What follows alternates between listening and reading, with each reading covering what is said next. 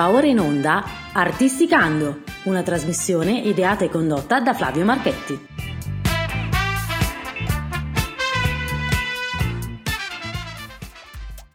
Benvenuti cari ascoltatori a questa nuova puntata di Artisticando. Oggi abbiamo un ospite che non è un musicista, ma è uno che fa la radio. Uno che fa la radio da tantissimi anni. È giovane perché ha 50 anni, però lui viene da un'epoca dove la radio era ancora analogica, era in FM, poi si sono evoluti, adesso anche lui va in streaming, fa tutte queste cose qua.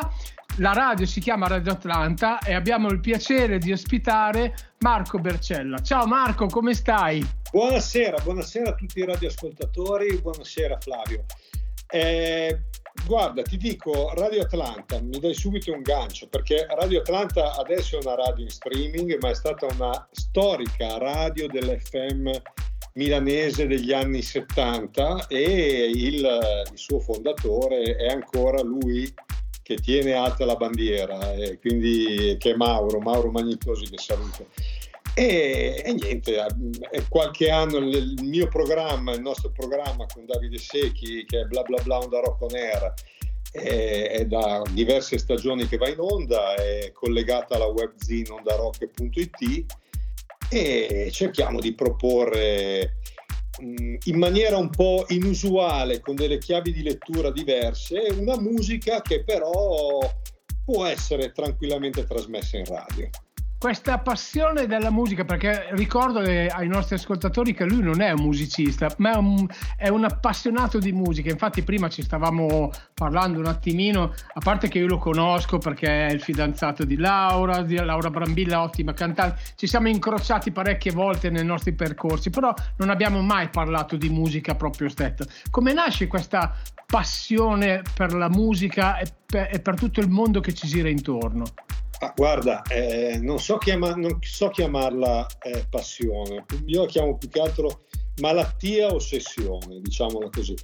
Eh, ma nasce da ero veramente molto piccolo, non saprei dirti, avevo 10-11 anni, ho iniziato a ascoltare la musica della radio eh, negli anni 70 con le classifiche di Leli Luttazzi, poi poi ho avuto la fortuna di avere un cugino eh, un po' più grande di me che ha iniziato a farmi ascoltare i Pink Floyd, gli Emerson Lake Palmer, i Genesis, il vecchio Progressive, eh, David Bowie.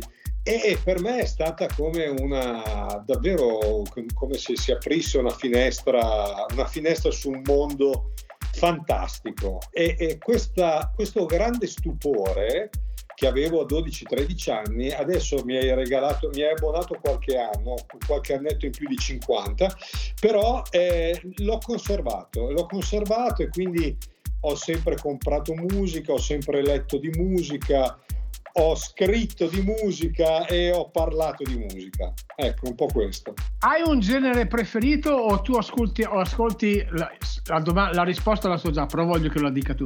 La, sì. Ascolti musica a 360 gradi? Eh, io rimango spiazzato quando mi fanno questa domanda perché io non ho... Allora, ho un genere che sicuramente ha connotato la mia esistenza, che è, che è la New Wave. Perché? Perché eh, io già ascoltavo musica, come ti ho detto quando ero piccolino, ascoltavo progressive, ascoltavo i grandi del, del, del rock degli anni 70, e, però la mia adolescenza è stata connotata dalla New Wave. E quindi quando eh, è, è, nato questo bellissimo movimento musicale, la New Wave, il synth pop eh, e quant'altro, è, è, quello che mi ha, eh, diciamo, eh, aperto al, a, al mondo eh, adulto, ecco, diciamo così. Per cui ho, se tu vuoi vedere la mia collezione di dischi, ho tante cose di tantissime cose di quel periodo, sia underground che anche un po' più, eh, un po più popolari. E, che ti posso dire? Però amo veramente tutto, cioè mi piace. Poi, poi ho fatto anche un viaggio ritroso, quindi sono andato anche negli anni 60, un viaggio attraverso i generi e quindi non, non ho una risposta alla tua domanda, tanto che quando mi hai chiesto quattro pezzi eh, che eh, sono importanti per me. Io potrei farti quattro pezzi fondamentali per me tutti i giorni e tutti i giorni sarebbero quattro pezzi diversi. Guarda Marco, io mi immagino, perché è successo anche a me, ragazzino, io abitavo a Cremona allora, andavo in un negozio di dischi che si chiamava Fabius, bellissimo, c'era un odore, un, profumo di dischi, di vinili che era, che era, pazzesco, una cosa, si respirava talmente tanta di quella musica che era una roba incredibile. E allora si potevano ancora ascoltare i dischi, adesso, non, adesso ormai si prendono su Spotify, su tutte queste robe qua, però se ascoltavano i dischi, li mettevi su, ti dava la possibilità di stare lì tutto il pomeriggio ad ascoltare i dischi. E io mi ci ritrovo un po' anche in te, perché sicuramente tu avrai avuto il tuo negozio di fiducia. Mi è capitata esattamente la stessa cosa, io ce l'avevo dietro casa a Milano e c'era questo ragazzo, si chiama Fabrizio, e aveva questo negozio di dischi, io tornavo da scuola, mangiavo, eh, andavo lì alle due e mezza, alle tre e mezza quando apriva e stavo lì fino alle sette e mezza a ascoltare tutte le nuove uscite, perché poi naturalmente eh, quando sei ragazzino il budget è, è, limitato e quindi alla fine dovevo selezionare in maniera molto oculata eh, i miei acquisti, però ne ascoltavo veramente, veramente. Guarda, ti racconto un aneddoto personale che, che mi fa piacere raccontare perché so che, so che mi puoi capire. Io ero un appassionato del Chicago, dei Black Sweet and Tears, dei, del Tower of Power. Ovviamente suonando il sassofono, per me i fiati erano, venivano prima di ogni cosa. E mi ricordo che mio papà era un sassofonista anche lui, lui lo faceva proprio di, di mestiere. E per un compleanno mi ricordo che mi chiese che cosa vuoi quest'anno per il compleanno ed era uscito il quadruplo dei Chicago registrato alla, alla Carnegie Hall di New York, no? Solo che costava un rene, cioè era una roba, era una roba spaventosa per, per, per, per, l'epoca. Allora gli ho chiesto a mio papà, guarda, so che ti chiedo tantissimo, però se tu mi fai arrivare questo disco qua, io sono il bambino più felice del mondo. Beh, tu non ci crederai, ma mio padre ha fatto uno sforzo incredibile e mi fece arrivare a casa il quadruplo dei Chicago con il manifesto, il poster gigantesco dei Chicago all'interno della Carnegie Hall di New York che è praticamente stato con me fin quando io mi sono sposato. Poi quando mi sono sposato con i traslochi, ma quel disco lì per me è stato una, una rivelazione pazzesca a livello musicale, a livello di suoni. Poi già io cominciavo a interessarmi un po' anche al mondo dei fonici cioè, e quindi studiavo un attimo come venivano fatti quei concerti lì ed è stato il regalo più bello della mia vita quello lì, proprio un, un, un regalo pazzesco. Posso invece... capirti?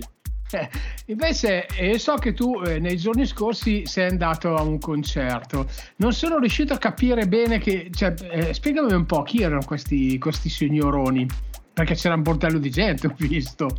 Ma a quale concerto ti riferisci? Perché ad esempio recentemente sono andato a vedere Mijur.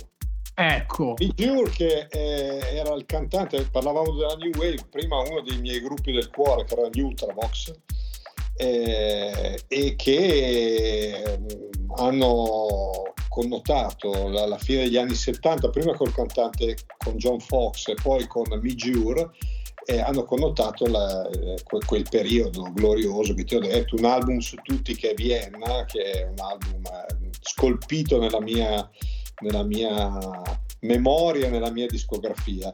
E, e sono andato a vedere Mijur ai magazzini generali a Milano. Dopodiché faccio molta fatica a ricordare perché io appena c'è un concerto che reputo eh, degno di nota mi ci catapulto. Quindi faccio anche fatica a ricordarmeli. Ma ascoltami con qualcuno dico ah sì questi li ho visti. Eh, ma tu quando vai ad assistere quando assisti a un concerto cioè eh, ti prepari con l'artista, cioè fai anche tu come fanno le gruppi che cantano i brani, cioè come lo vivi il concerto tu? No, io sì, sì, con grande trasporto. Ad esempio, eh, Mijur l'altro giorno, ancorché si è presentato come solista, eh, ha fatto naturalmente tutti i brani gloriosi degli Ultravox e io naturalmente ero in prima fila a cantarli. Solo che il problema è che adesso devo un po' rivedere il mio target di concerti eh, perché faccio molta fatica a rimanere nelle prime file de- per due o tre ore. No? Inizia la schiena, inizia queste cose qui. Allora tutte le volte dicono no, il prossimo concerto solo a teatro, solo posti a sedere, eccetera, eccetera. Però poi alla fine eh, non so come, ma ci capito lo stesso. Cadi ancora Rolling Stones sì. o l'Alcatraz. Sì. Diciamo Rolling Stone non c'è più, però l'Alcatraz sì, qua era i magazzini generali quindi sì. Ascolta una cosa, adesso parliamo anche un po' di musica, perché tu nelle quattro tracce che mi hai mandato, che tra parentesi eh, poi le, le sviscereremo bene tutte e quattro, ma hai mandato un artista che eh, ti giuro io non conoscevo assolutamente, che si chiama Flavio Giurato hai scelto una canzone che si chiama Orbetello agli nomi, ma parlami un po' di questo Flavio Giurato. Allora, Flavio Giurato è eh, sicuramente uno dei segreti meglio custoditi del cantautorato italiano. Eh, è fratello di Luca Giurato, che tutti conosciamo come il grande mattatore della, della televisione di, di, della RAI degli ultimi anni, anche una, un personaggio molto divertente.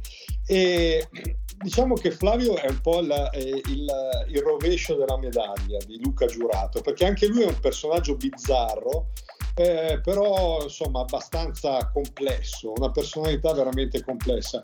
Eh, eh, faceva musica, giusto per dire, negli anni recenti si è, messo, si è dedicato alla musicoterapia eh, per aiutare eh, le persone con, eh, con, problematiche, tanto per dire, ed è rimasto sempre fuori eh, dal, um, come dire, da, dal, dal, grosso della, della, mainstream musicale, sebbene, sebbene a fine, fine degli anni 70, inizio degli anni 80, ebbe una stagione di notorietà. Alla fine degli anni 70 uscì con Per futili motivi, un album eh, molto particolare che, che mh, eh, parla anche della storia di questo ragazzo eh, nel, nell'epoca fascista che parte eh, come soldato ed è un, una grossa denuncia sociale ma fatta sotto forma di concept album. E, e poi, poi, nel 1982 esce questo album che è, è, probabilmente quello suo più celebre, è più celebre perché eh, finisce eh, in televisione eh, nella trasmissione di Carlo Massarini e Mr. Fantasy. Quelli più giovani, non, questo, questa trasmissione non dirà nulla, il nome di questa trasmissione, a noi un po' più datati invece racconta di una stagione musicale e video musicale meravigliosa. Non c'era ancora video music, non c'era ancora MTV e questo programma portava i video musicali eh, in televisione, una cosa assolutamente rivoluzionaria. E, e Flavio Giurato, eh, da splendido outsider, finisce in, questo, in questa trasmissione con questo album. Vengono girati alcuni clip eh, con la produzione di Paolo Giaccio, che poi era anche il produttore di Mr. Fantasy, e, ed esce questo disco che è un disco meraviglioso, un disco meraviglioso con dei musicisti meravigliosi, perché voi dovete pensare che oltre eh, a Flavio alla voce abbiamo de- dei giganti, ma quando dico dei giganti dico proprio giganti, abbiamo Ray Cooper alle percussioni, Abbiamo Mel Collins al sax e al flauto, ma eh, Mel Collins, King Crimson, ma uno dei più grandi turnisti, uno dei più grandi fiatisti eh, che, eh, del rock e del pop eh, di, di, ogni tempo. E poi soprattutto abbiamo un, un grande arrangiatore, un grande tastierista eh, che risponde al nome di Toto Torquati. Toto Torquati, eh, talentuoso pianista, mh, mm, arriva proprio dalla, dalla vecchia generazione de, degli anni 60 e degli anni 70, che è un po' è un, un non vedente e ha in effetti un non so che, una sensibilità che lo avvicina molto a Stevie Wonder, cioè se tu lo senti suonare il piano eh, ti sembra di sentir suonare Stevie Wonder. Insomma, una grande produzione musicale però Flavio Giurato, eh, io l'ho conosciuto, gli ho parlato, eh, non riusciva, non riusciva a stare all'interno del mondo discografico. Fa ancora dischi, fa ancora concerti, ma è proprio scappato a gambe levate.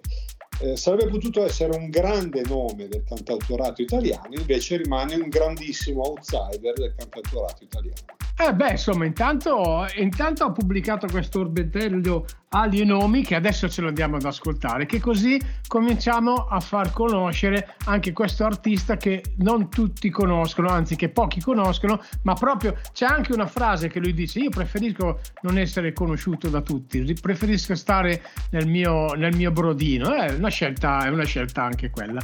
Bene, dai, allora ad Artisticando abbiamo ospite Marco Bercella, ci andiamo ad ascoltare Flavio Giurato con Orbetello, Ali e Nomi. E per quanto ti ho visto, e per quanto ti ho sentito, tu sei una giornata di riposo, dove si comprano i giornali. E per quanto ti sento, e per quanto ti vedo, tu sei una gioia personale che scroscia all'improvviso. E quando arrivi te, quando ti avvicini mi si allargano le spalle e mi spuntano le ali, le ali di Colombier e del suo giallo aquilone, la calma degli insegnamenti e le salite della precisione, dopo le gocce di sudore più duro e gli incidenti della preparazione le ali della piccola Wendy nella giusta posizione, forti come le ali di un aeroplano adatto allo scambio di persone, sospeso sulle spinte in campo che viaggia senza bruciare, fino alle ali della divina Sara che nella sua casa da signorina chiamava le spazzole per nome e innamorava la mia mattina fino alle mani del giovane Thomas. Gli attrezzi per migliorare che cominciano dove finisco io e sanno come continuare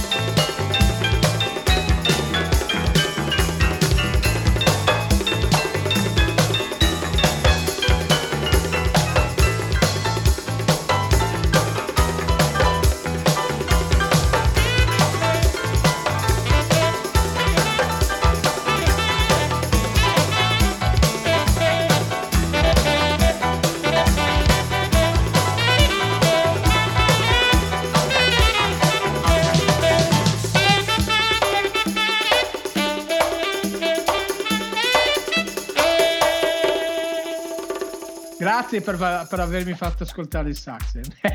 no, sax è quel magnifico assolo di, di percussioni, Ray Cooper e, e, poi vabbè Mel Collins, ne abbiamo già parlato prima, davvero incredibile. davvero incredibile. Ascolta, ti faccio una domanda da addetto con le virgolette ai lavori. Com'è cambiato il modo di fare radio dagli anni 90, 80, 90 ad oggi? Tu che sono tantissimi anni che fai questa trasmissione. Ascolta, il, io mh, mm, sono amico di Carlo Massarini, abbiamo parlato prima no? di Mr. Fantasy, che è uno dei, delle anime grigie del giornalismo, della conduzione eh, musicale italiana, della critica musicale italiana. E, eh, e un giorno gli ho detto, ma senti Carlo, ma perché fai, mm, quando puoi, ogni volta che puoi fai televisione ma non fai più radio? E io non faccio più radio perché, eh, non perché non abbia delle proposte, ma perché eh, ora vai in radio e eh, ti fanno parlare un minuto. ma io sono uno storyteller, non posso parlare un minuto. allora, se devo andare là a presentare i brani, preferisco non fare radio.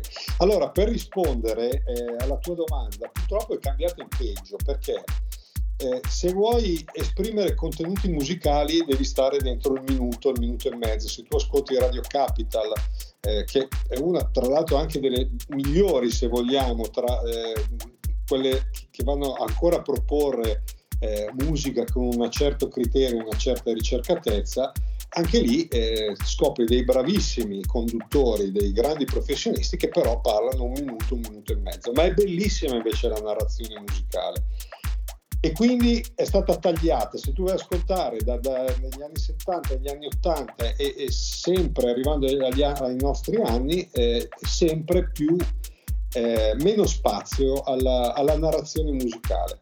Sempre più spazio alla musica, però meno spazio all'approfondimento. Se tu vedi il, eh, la radio oggi, eh, quella che, che parla 2, 3, 4, 5, 6 minuti è radio di cazzeggio che io per carità non ho nulla in contrario alla radio di cazzeggio, però viva Dio dovrebbe essere affiancata da qualcosa di più, eh, diciamo, che aiuti, che aiuti, gli ascoltatori a, eh, a, scoprire, a scoprire qualcosa. E, e questo, questo non, non, accade più, lo, lo, facciamo noi nelle nostre nicchie, lo faccio io con bla bla bla onda rocconera, lo fai tu eh, lo fanno tanti altri grandi volenterosi in giro per il web oramai, però a livello purtroppo di, di, di, di FM, di, grandi eh, catene eh, di diffusione musicale radiofonica è una cosa che non viene più fatta e, e, non è bello. E purtroppo questo si affianca anche a una brutta distribuzione musicale, perché di musica bella ce n'è tanta eh, ancora, ne esce ancora tanta, infatti poi dopo vi farò anche ascoltare nella mia scaletta due eh, produzioni molto recenti, eh, però te la devi andare a cercare, devi scovarla. E sarebbe bello che ci fosse qualcuno, tanti qualcuno che, aiuti, che aiutino, che possano aiutare le persone a indirizzarsi, ad ascoltare, a farsi un'idea, a farsi una cultura, perché poi alla fine la musica è cultura. Sì, guarda, io ehm, ho, nella, mia, nella, mia, trasmissione ospito tutti, eh, perché faccio musica veramente dal liscio al jazz, al free jazz, eh, faccio, faccio di tutto per fortuna.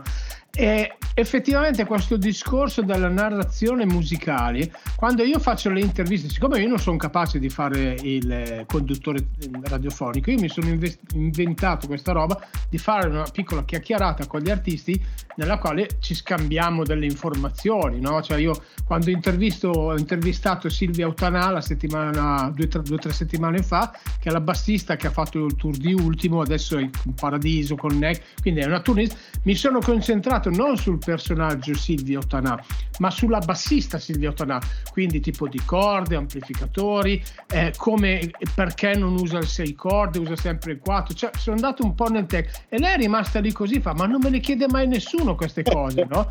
Eh, invece io vado controcorrente anch'io perché se devo fare una trasmissione giusto per dire, come hai detto tu, adesso presentiamo il brano, ma chi se ne frega, cioè, non è quello il mio scopo, siccome non ci campo di questo, perché, e quindi dico quello che non voglia io. e fai benissimo, e fai benissimo Fabio, comunque non è vero perché mi sembra che come conduttore te la cavi più che bene. sì. Va bene, ti, ti devo due birre.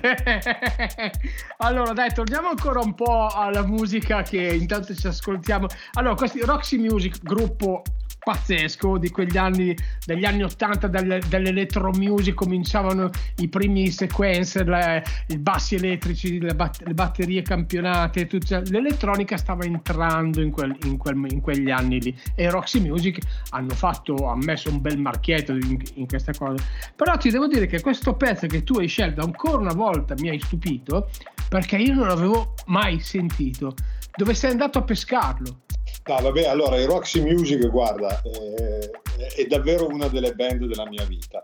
Allora, tu hai detto è giusto, allora i Roxy Music e in particolare ti dirò di più con questo brano che andiamo ad ascoltare, hanno messo il timbro sugli anni Ottanta, hanno indirizzato dal punto di vista estetico il pop degli anni 80, degli anni 80. Però attenzione perché i Roxy Music hanno due vite hanno una vita relativamente breve negli anni 80, ma perché è percepita come più lunga perché poi Brian Ferry ha proseguito da solo eh, su quel filone, quindi diciamo che il, il, sound dei Roxy Music si è espanso anche eh, negli anni a venire, eh, negli anni successivi agli anni 80, però i Roxy Music erano anche una grande band di rock d'avanguardia degli anni 70 quindi negli anni 70, eh, quando escono nel 1972 con l'album omonimo e poi con For Your Pleasure, fanno veramente qualcosa che nessuno aveva mai fatto prima, cioè sono riusciti a centrifugare in un sound davvero incredibile eh, la sperimentazione, il pop e, e il rock e e, e sono riusciti all'inizio degli anni 70 a confezionare una sorta di new wave antelitteram, sono riusciti a confezionare un suono eh, post-punk prima del punk. E poi, poi c'è stata questa incredibile svolta, eh, diciamo, eh, estetica che è iniziata nel 75 con l'album Siren, che piano piano eh, il brano, ad esempio, Love is the Drug, che poi aveva rifatto anche Grace Jones eh, in versione da discoteca, in realtà è un brano eh, dei Roxy del 75. E, e, e poi eh, è uscito Manifesto nel 1979 e, e c'è questa, questa, nuova svolta che, come ti ho detto all'inizio del discorso, eh, apre la strada alla, al sound pop degli anni, degli anni 80 che poi è stato ripreso dai vari eh, Duran Duran, dai vari Spandau Ballet, dai, dai vari eh, gruppi eh, che del pop radiofonico eh, più accessibile degli anni 80. Ecco. Hai, hai, centrato pienamente quello, il, il, il, nocciolo del discorso e ti dirò di più, io mi immagino in quegli anni di fermento dove si passava appunto e cominciava anche la prima disco dance perché Cerrone, eh, Cerrone cominciava a Morder, cominci- Vangelis cominciavano a fare i dischi in quegli anni lì e c'era una, una forte espansione della musica elettronica dentro.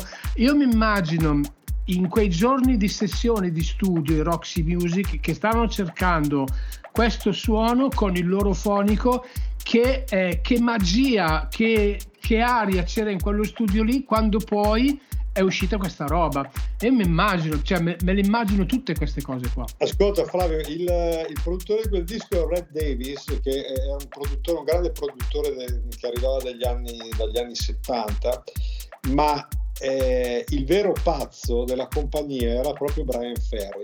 Allora, Brian Ferry eh, qualche anno fa ha fatto un album, si chiama Avonmore, eh, in una stessa canzone ha chiamato sette chitarristi. Cioè, tu dimmi, eh, eh, ci vuole, cioè, ci sono dei, dei risvolti psichiatrici, perché voglio dire, non cosa ci fai con sette chitarristi in una canzone da tre minuti e mezzo? Se tu vai a vedere il, eh, il, disco successivo a Avalon dei Roxy Music, che è il Boys and Girls di Brian Ferry solista, vai a vedere i crediti, e c'è un esercito di musicisti. Tu dici, ma come ha fatto a far suonare tutta questa gente in un disco pop?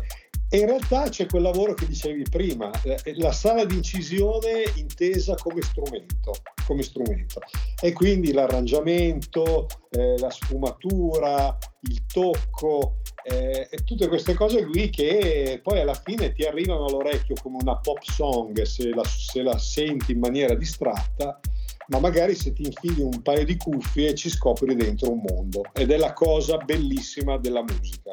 Hai detto, hai detto quello che eh, tutti i musicisti sanno, ma che non sanno spiegarlo bene come l'hai fatto tu, proprio perché probabilmente noi siamo musicisti e non siamo eh, asco- cioè, noi diamo per scontato che quando ci infiliamo le cuffie ascoltiamo il disco a 360 gradi, no? quindi ascolti il reverbero del rullante, ascolti la nota del basso, ascolti, ma questa è una cosa da addetti ai lavori, cioè invece chi ascolta i dischi e chi è appassionato di musica riesce ad avere un feeling maggiore con questa cosa. Bravo, grande Marco, ti stimo ancora di più di prima. Oh, grazie, grazie. allora, dai, ce l'andiamo ad ascoltare questo Same Old Shane dai Roxy Music. Abbiamo ospite ad Artisticando Marco Bercella e non abbiamo finito qui.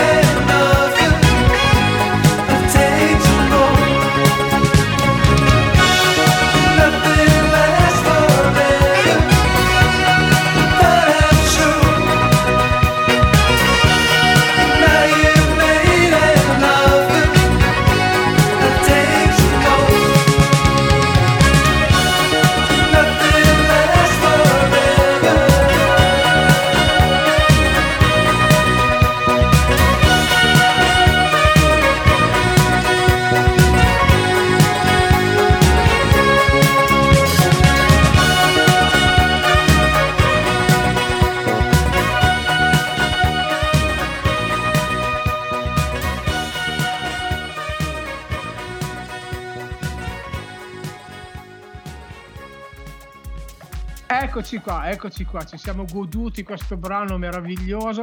Adesso Marco, volevo... Anche qui spianata di sax, eh? Eh. fantastico. Lui è uno di quelli che ha... Eh, eh, davvero introdotto nel pop il, l'uso del sax, eh, davvero un musicista incredibile. Sì, poi c'è stato gli anni, gli anni 85-86, quando è uscita anche la Italo Dance, che il sax lo mettevano anche nel cesso come carta igienica. Io in quegli anni lì ho fatto turni per tutti, cioè in ogni, in ogni, pezzo dance c'era almeno un solo di sax, tenore specialmente, contralto lo vedevano un po' male perché allora, allora Flavio forse l'hai messo perché allora io hai fatto bene a dire che non sono musicista perché non sono musicista perché musicista è una cosa seria, però devi sapere, ti racconto questa cosa, che nel periodo dell'Italo Disco ho avuto anch'io un progetto musicale dal nome Focke-Wulf 190. In realtà sono sempre rimasto un po' dietro le quinte perché a me non è mai piaciuto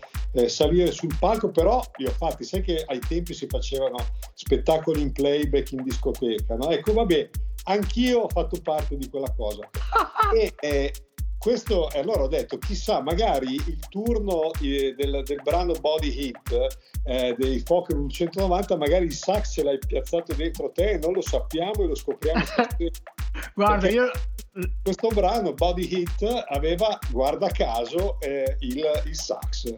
Guarda, io in quegli, anni, in quegli anni lì ho lavorato tantissimo per Lombardoni, che era, un, cioè, che era uno che buttava fuori roba, a, a, però a dirti i titoli dei brani non, non, non lo so. Produzione, la produzione era di Turati e Chieregato, eh, quindi può darsi che il Ma... mondo è piccolo e scopriamo questa cosa, anche perché poi eh, queste canzoni tu sai che veniva, avvenivano proprio completamente in laboratorio, no? cioè i musicisti non si incontravano mai nella maniera più assoluta. No, no, io lo stesso giorno facevo 10 brani, cioè facevo 10 brani, poi allora si usavano due minuti di nastro, si tagliavano fisicamente con le forbicine e, e poi si facevano a, ripianificare su tutta la canzone. Certo. Delle, robe, delle robe pazzesche. Allora, invece adesso la radio, la radio, siccome anche noi ci siamo avvicinati a questo, a questo mondo della radio e ci stiamo rendendo conto che ehm, quando tu parli di radio parli come di una cosa che è lontana, poi scopri che invece di web radio ce ne sono un, un'infinità e tutte esistono e tutte hanno loro, la, loro, la, loro, discreta nicchia. No? Ma Radio Atlanta, che è una radio importante, grande dell'area milanese, cioè riesce, è stata, eh, è rimasta al passo coi tempi oppure tu sei ancora legato alle tue tradizioni che sono assolutamente importanti? Allora, Radio Atlanta, eh, allora, le frequenze di Radio Atlanta erano state acquistate all'inizio degli anni 80 da Radio DJ, quando appunto l'avvento dei sono sbarcati i network in Italia, eh, naturalmente hanno acquistato un certo numero di frequenze, Radio Atlanta è stata una di queste frequenze che è stata acquistata da, eh, dai grandi network. Eh, il, quello che ho detto prima su, sui network, non, non, non, ne ho una buona opinione eh, perché, perché, alla fine la, la, eh, non si fa più o non si fa quasi più cultura musicale. Poi magari torno a dire se vai su una radio capital o magari trasmissioni anche della RAI, eh, magari a orari notturni scopri che ci sono delle cose molto belle. Però eh, diciamo che ehm, Radio Atlanta era una radio eh, eh, commerciale degli anni 70 eh, che poi quando ha cessato di esistere ed è rinata ha ripreso il filo da, da, da dove l'aveva lasciato però eh, conservando se possibile anche una maggiore indipendenza perché? perché eh, come dicevi tu prima io nella mia trasmissione ci faccio quello che mi pare beh eh, diciamo che appunto non avendo eh, come dire, eh, la, l'impellente necessità di essere, di, di, di, di raccogliere eh, proventi, hai una maggiore libertà e questa è una libertà che, eh, che, che, probabilmente non apprezzo. Tornando a Radio Atlanta è bella, una bella realtà perché, perché è una realtà eh, storica e quindi è una realtà che ha una sua storia e, e però è riuscita a rimanere assolutamente al passo con i tempi. Gli studi sono bellissimi, se tu entri eh, in, questa, quella che oggi è una, una cantina, entri ci sono 50.000 vinili e io dico 50.000 ma non così per dire, ce ne sono proprio 50.000. Quindi eh, tradizione e storia e però anche libertà eh, potersi esprimere come meglio si crede. Ecco, hai, fatto, hai toccato una cosa che a me preme molto, no? il vinile e il CD. Allora, ti dico una cosa, cioè io eh, quando ho fatto il primo transfer, il primo master con un CD, ho detto, cioè, mi sembrava di toccare il cielo con un dito, no? Perché ho detto, oh, finalmente non sento più che era una roba che cioè in ogni caso tu ce lo mettevi, doveva esserci per forza perché era fisico, il nastro era fisico. Quando è arrivato il CD, tutta questa cosa qui che è sparita, veramente mi ha, mi ha gasato da matti perché tu da niente, pam, ti arriva una botta pazzesca, no? E ho sempre combattuto un po' questa, questa forma dei antichi nostalgici del vinile, no? Perché appunto io da ass- assoluto perfezionista su, specialmente anche sui rumori dal passaggio dal vinile al CD per me è stata una tappa fonda- fondamentale proprio nella produzione che io, nelle produzioni che io seguivo adesso c'è un po' questo ritorno no? adesso anche i grossi artisti ormai fanno anche il, fanno anche il passaggio sul vinile però forti e memori forse di quei problemi che c'erano, i vinili di oggi non sono più i vinili degli anni 50, hanno una trasformazione che ancora meglio perché leggono con più K, è ancora meglio del digitale, no? Sei d'accordo su questa cosa? Allora, assolutamente sì, eh, la, la, cosa eh, mi ha sempre appassionato, il, la, il dualismo CD e vinile eh, sono assolutamente d'accordo con te se andiamo a vedere la eh, eh, pulizia del suono, il suono digitale eh, è più pulito, eh, però eh, ti dico una frase di John Peel, che è un grandissimo DJ britannico, te la dico in inglese, poi te la traduco, che è emblematica e, e che raffigura, che rappresenta bene quello che io penso sui vinili, no? perché lui diceva somebody was trying to tell me that cos are better than vinyl because they don't have any surface noise. I said, listen mate, life as a surface noise. Quindi dice qualcuno prova a convincermi che i CD sono meglio dei vinili perché non hanno il rumore. Però stai attento perché la vita ce l'ha il rumore. Quindi eh, quella, eh, quella, eh, diciamo, quel rumore, quella, quel brusio, quello che dà fastidio agli audiofili, in fondo è anche quella cosa che eh, attribuisce e conferisce il fascino al vinile, unito a un altro aspetto che secondo me è ancora più importante. Allora, cos'è che ha eh, apparentemente di vantaggioso il CD? Tu lo metti su e eh, puoi skippare le canzoni, puoi memorizzarle, puoi farlo tornare avanti e indietro, ma questo provoca anche una distrazione perché io tranquillamente posso mettere un CD e eh, occuparmi delle mie cose e farlo andare anche per ore e ore. Il vinile non puoi, tu devi andare là, devi aprire la busta, prendere il vinile, metterlo sul piatto, mettere la puntina. Dura al massimo 20 minuti e poi devi alzare la puntina, se no si sfascia tutto, girare il vinile. Questo che può sembrare una, una cosa vecchia, antica, però ha un grosso vantaggio il vinile richiede un'attenzione all'ascolto che nessun altro supporto musicale può dare. Meditate su questo aspetto. Ci sono delle imperfezioni, adesso è vero, è migliorato molto, anche se ci sono anche delle truffe colossali, perché poi vengono ribaltati su vinile eh, cose non da master e quindi vengono fuori delle porcherie inaudite eh, però ecco, l'oggetto vinile e, e, la fruizione del vinile è qualcosa che richiede un'attenzione eh, che nessun altro supporto musicale può richiedere.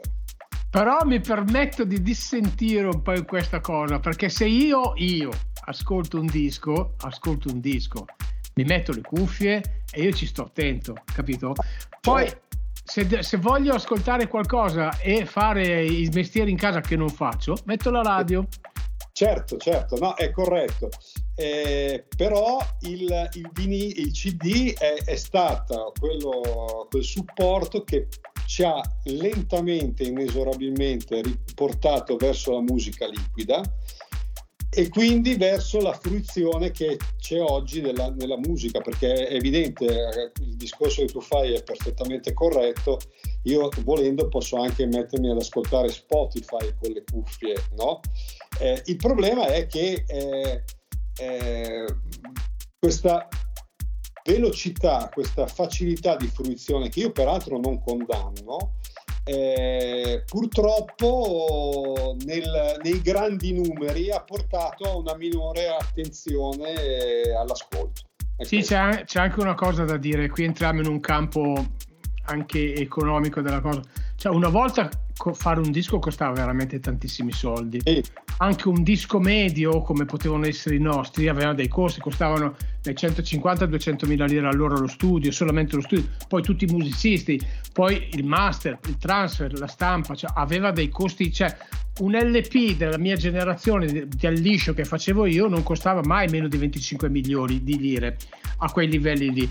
Adesso i, i, i, costi degli studi si sono praticamente quasi tutti appiattiti. Adesso ormai registri a casa, porti in studio quando fai le finalizzazioni, a meno che non fai il jazz, che allora fai le take in, in studio, però tanta musica, come giustamente stavi dicendo tu, che si ascolta in cuffia, tanta musica viene fatta, viene preparata a casa, viene assemblata, poi gli studi, eh, lo studio diventa l'ultima parte, capito? E, tutto sì. il tutto, e quindi c'è c'è un abbassamento dei costi economici, poi c'è anche un discorso, secondo me, un abbassamento del livello delle produzioni, proprio anche, anche lì l'altro giorno guardavo finalmente a bocca aperta lo show di Renato Zero che aveva quest'orchestra che era spaventosa, suonavano benissimo. Quando mai vedi in televisione ormai produzioni così? Non ci sono più. Cioè, all'Euro, all'Euro Song Contest cantavano con le basi. Cioè, voglio dire, gli mancavano 10.000 euro per pagare i musicisti questi qua. Ecco, cioè, e questa è la nota polemica che... No, hai perfettamente ragione Flavio. Il, il tema è eh, anche questa eh, democratizzazione della musica. Come dicevi, adesso puoi fare tutto in digitale eh, con dei costi molto contenuti eh, è anche probabilmente responsabile di un appiattimento.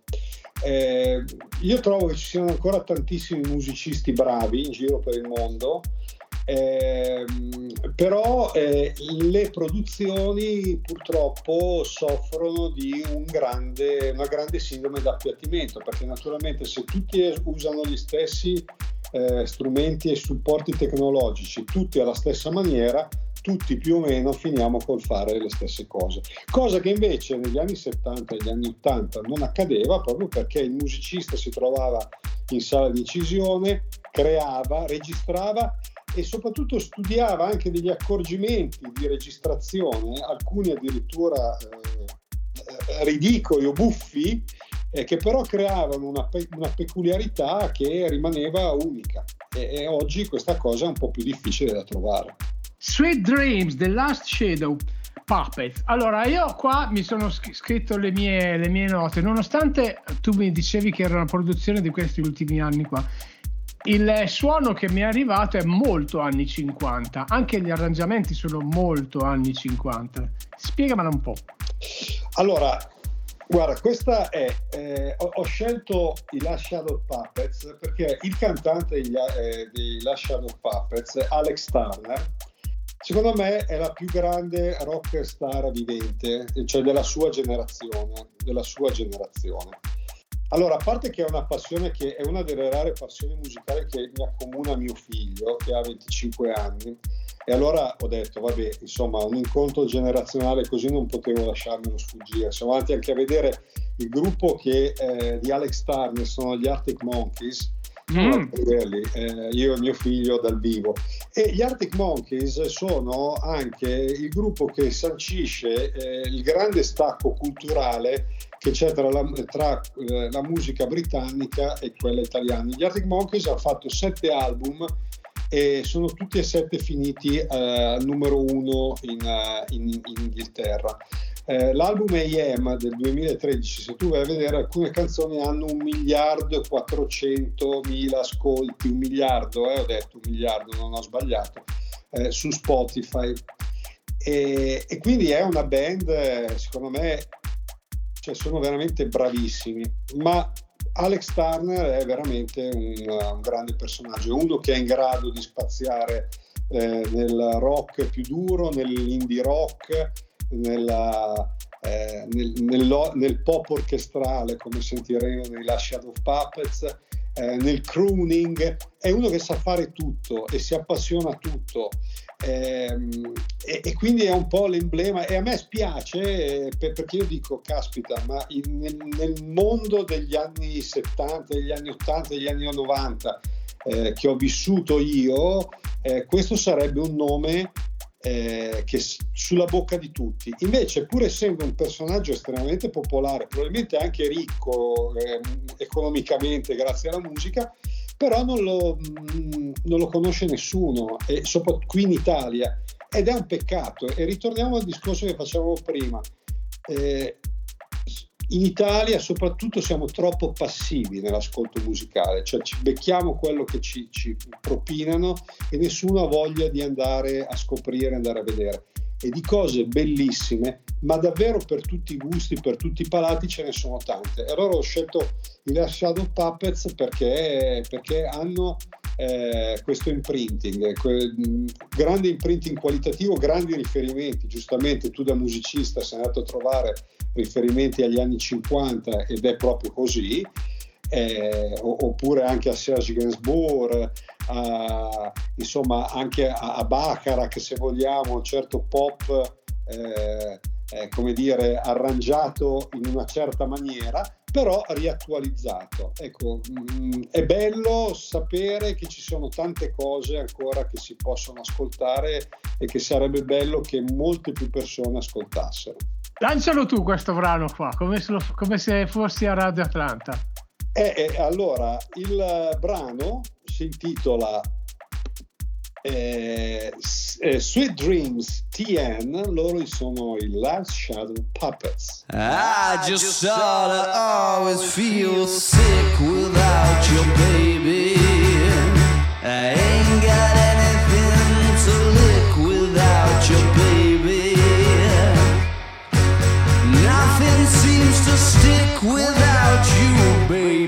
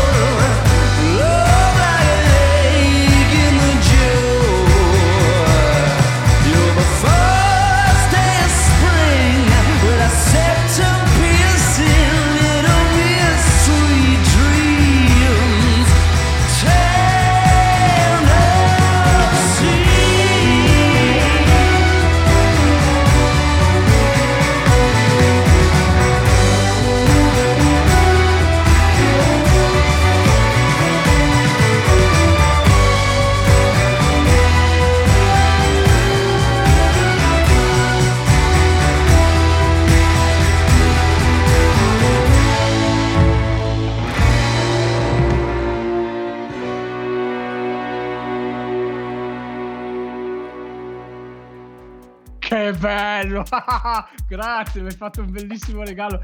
eh, raccontando questa cosa, facendoci ascoltare e poi lanciandolo, cioè non sono sempre io, è giusto, bello, è un collega, un collega che, che lancia, che lancia i brani. Purtroppo ci stiamo avvicinando alla fine del nostro incontro perché anch'io ho dei tempi da rispettare, se no il mio direttore di produzione che è Marco Varisco mi fa due palle così e allora devi stare dentro ora! Perché poi dopo chiaramente quando fa l'editing deve stare tutto eh, delle sue, delle sue menate. Però non voglio, eh, voglio fare questa piccola citazione con te perché eh, hai detto il fil rouge è stato andate a cercare la musica bella che c'è ed è vero. Io anni fa così, non so neanche come mai, eh, avevo sentito in uno studio di registrazione il proprietario dello studio che si stava guardando un video su YouTube degli Snarky Puppies. Io sono rimasto folgorato, ho detto, ah, quando sono andato a casa, alla- quella sera lì ero, ero andato a fare le prove per un concerto forse con Angelo, non mi ricordo esattamente, comunque ehm, mi sono andato a vedere gli Snarky Puppies, che erano tut- sono tutti ragazzi giovanissimi che hanno una preparazione musicale pazzesca e fanno un genere che là tira tantissimo. Quando vengono qui, sono andati a Montrosso, cioè in tutto il mondo vanno, in tutto il mondo, qua in Italia cadono e sì, fanno Firenze, fanno mm, il, il Festival del Jazz eh, a, in- a Umbria Jazz, così. Però il grosso pubblico non conosce questa gente qua e questa gente qua sono dei musicisti che fanno delle robe che sono, a parte che fanno un genere che a me piace moltissimo, ma sono veramente dei grandissimi, dei grandissimi, dei grandissimi musicisti e in Italia purtroppo non se li fila nessuno. Eh, eh, guarda, eh, allora io quello che dico, mi arrabbio sempre quando dicono ah, adesso non c'è più la bella musica, non ci sono più i bravi musicisti. No, non ci sono più i bravi ascoltatori, non i bravi musicisti, perché la bella musica e, e- i, i bravi musicisti ci sono ancora. Vi faccio un nome che sto uscendo pazzo in questo periodo, i Young Gun Silver Fox. Allora, è un gruppo eh, inglese che fa pop della West Coast americana degli anni 70. Eh, sono bravissimi. Allora, eh, fiati, arrangiamenti, que- quelle cose che sai Flavio, no? quando senti, ah, senti questa slappata di basso, eh, quella sfumatura, quella cosa, tutto suonato benissimo, con, mm, tutte le cose al loro punto. Io ho scritto l'altro giorno su Facebook, eh, ho, ho inserito un video di, di loro e ho detto, caspita, questa canzone qui, no, proprio l'ho scritta, se la scrivesse Stevie Wonder oggi, eh, la manderebbero al telegiornale, sai le notizie del telegiornale, sentite che canzone ha fatto Stevie Wonder. Eh, tutto questo per dire che davvero, davvero c'è gente ancora che suona bene e che fa della bella musica, bisogna soltanto andarsela a cercare. Questo è. Ascoltami eh, Marco, davvero stiamo, stiamo arrivando un po' alla fine, però non potevo non dirti questa cosa qua, Hollywood Blues dei Water Boy- Boys, quando io l'ho sentita mi sono cappottato all'indietro. Innanzitutto è un lentone spaventoso che, cioè, bello, pesante, pieno, pregno di, pregno di roba.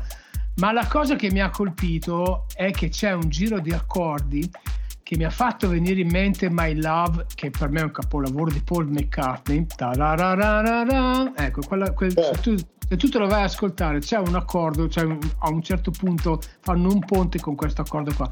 E un'altra citazione di questo brano che mi è piaciuto, eh, si chiama The Policeman il brano, ed è Chicago.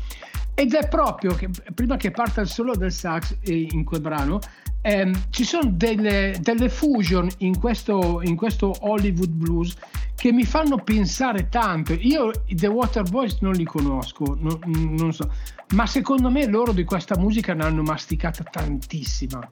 Sì, allora il, il cantante dei Waterboys è Mike Scott e che oramai ha un'età. Lui ha, ha avuto una stagione molto florida eh, nella seconda metà degli anni Ottanta, esattamente quando è iniziato a eh, spegnersi la grande febbre elettronica del synth pop della prima metà degli anni Ottanta. Lui ha sempre fatto questa sorta di eh, folk blues all'inizio un pochino contaminato con l'elettronica perché era difficile non farci conti in quel periodo ma poi è diventato sempre più acustico, sempre più suonato, sempre più ricco eh, a livello eh, di, eh, di strumenti, di strumentazione. E stiamo parlando, Mike Scott, di uno che appunto tra la seconda metà degli anni 80 e l'inizio degli anni 90 finiva nella top 10 inglese, no? quindi non, che è uno dei più grandi mercati del mondo. E, e, e l'ho scelto, l'ho scelto perché questo disco che si chiama All Souls Hill, da, da cui è tratta quella, la canzone che, eh, che citavi prima, no? Hollywood Blues, eh, è un disco del 2022. E un altro interessante fenomeno eh, che si sta verificando negli ultimi anni è che tanti bravi musicisti, eh, magari già un po' in là con l'età, relativamente in là dai 50, 55, 60 anni, vanno avanti a fare dei dischi vanno a fare, avanti a fare dei dischi bellissimi, suonati come lo sentiremo adesso. Nel brano che, andiamo a, che andrai a presentare eh, ci suona, è stato uno degli ultimi, eh, una delle ultime session di Pee Wee Ellis, che era il sassofonista di James Brown, cioè stiamo parlando di James Brown. E tutto questo sottobosco, grande sottobosco di musicisti, viva Dio, fa ancora dischi, fa ancora dischi belli, fa ancora grandi canzoni. E quindi non importa giovani, vecchi, a me piace il jazz, a te piace il blues, a me piace il soul, a qualcun altro piace il synth pop. E credetemi, ci sono ancora tante belle cose, basta andarsene a cercare. Il messaggio che ho voluto passare questa sera e che credo che sia passato perché lo sto eh, davvero reiterando è questo, che davvero mh, ascoltate perché di musica bella ce n'è davvero tanta. Bene, bene, bene.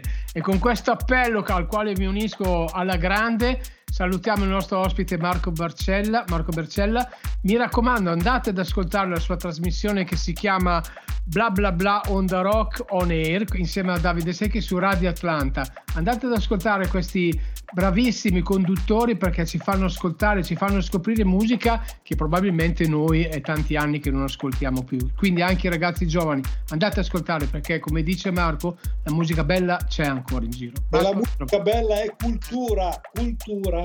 Certo. Ciao Marco, grazie mille di tutto. Un bacio Ciao, forte forte. ciao ragazzi, ciao a tutti, ciao radioascoltatori. I took her down to Willow Fair. We floated down the street.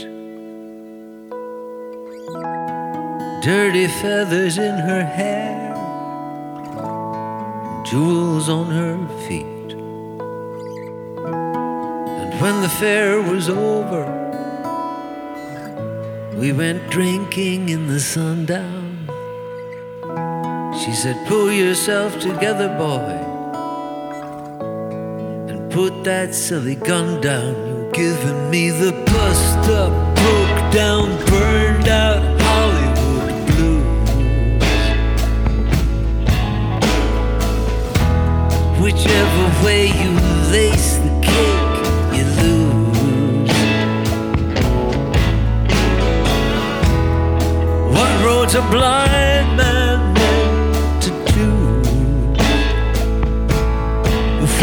got the bust up, broke down, burned out Hollywood blues. I've been in this game too long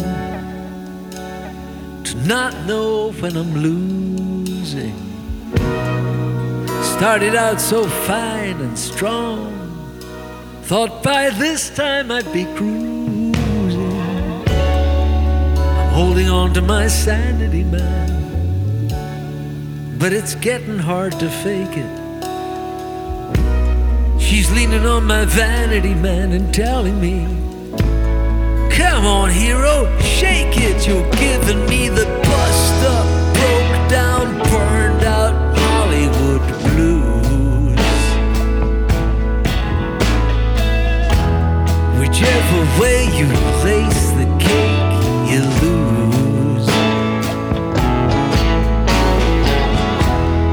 What road's a blind man meant to choose? when he's got the bust up, broke down, burned out Hollywood blues. Once there was a playhouse here with dancers and musicians. A barefoot prophet appeared made a proposition. You're thinking big, I understand. But when that baby hits the street, are we looking at a comeback, man? Or just another glorious defeat?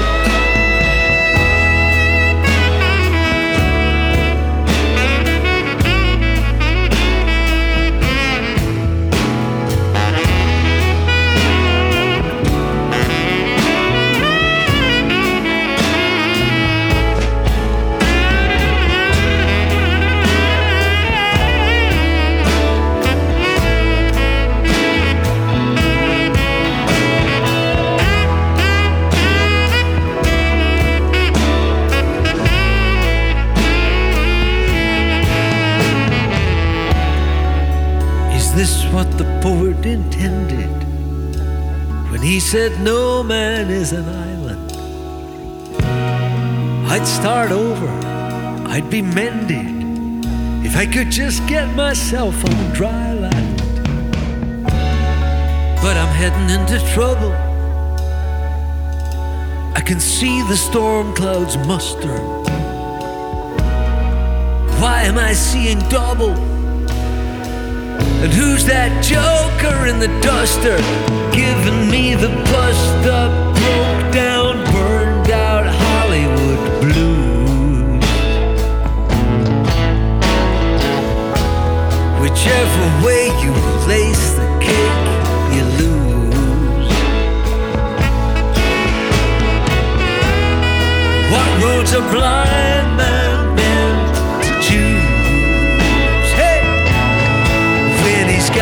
bust up, broke down, burned out Hollywood blues. I took her down to Willow Fair. We floated down the street, dirty feathers in her hair, and jewels on her feet. And when the fair was over, we went drinking in the sundown. She said, Pull yourself together, boy.